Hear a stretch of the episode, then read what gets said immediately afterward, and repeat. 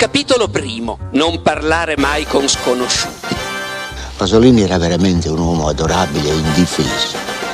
Come scrive, eh, di solito rispondevo eh, da sinistra a destra.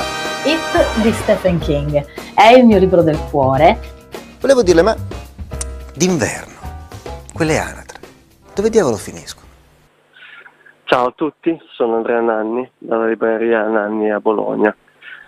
Oggi vorrei parlarvi di un personaggio bizzarro che apparteneva a questa città. Era il fotografo Elio Nanni. Aveva un carattere terribile, sempre pronto a discutere, ipocondriaco, ma era anche un genio, dotato di un'ironia particolare, a volte greve, ma sempre intelligente.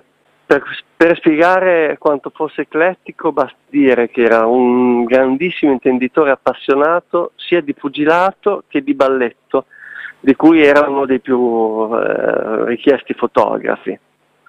Anche il mondo della moda lo richiedeva, eh, ha fatto diverse campagne per uh, delle maison uh, italiane soprattutto, ma non ha mai svoltato in quel campo perché la pigrizia avrebbe dovuto in quegli anni trasferirsi o a Milano o a Parigi. Le vicende di una famiglia particolare ci avevano allontanato, ma gli volevo bene, era mio zio. Oggi invece per quanto riguarda il libro vorrei consigliarvi Il fattore umano, scritto da Graham Greene e pubblicato da poco da Sellerio che si è impegnata eh, di ripubblicare tutti i più grandi romanzi di Graham Greene.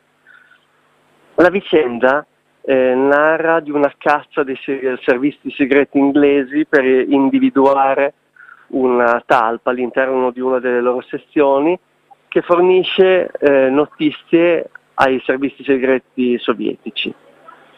Il libro è molto incalzante, Graham Greene mescola spionaggio, storie d'amore, eh, lealtà dei personaggi, uno dei, gravi, uno dei più grandi scrittori di sempre nello scrivere i dialoghi e nel trattare il, um, le caratteristiche dei personaggi.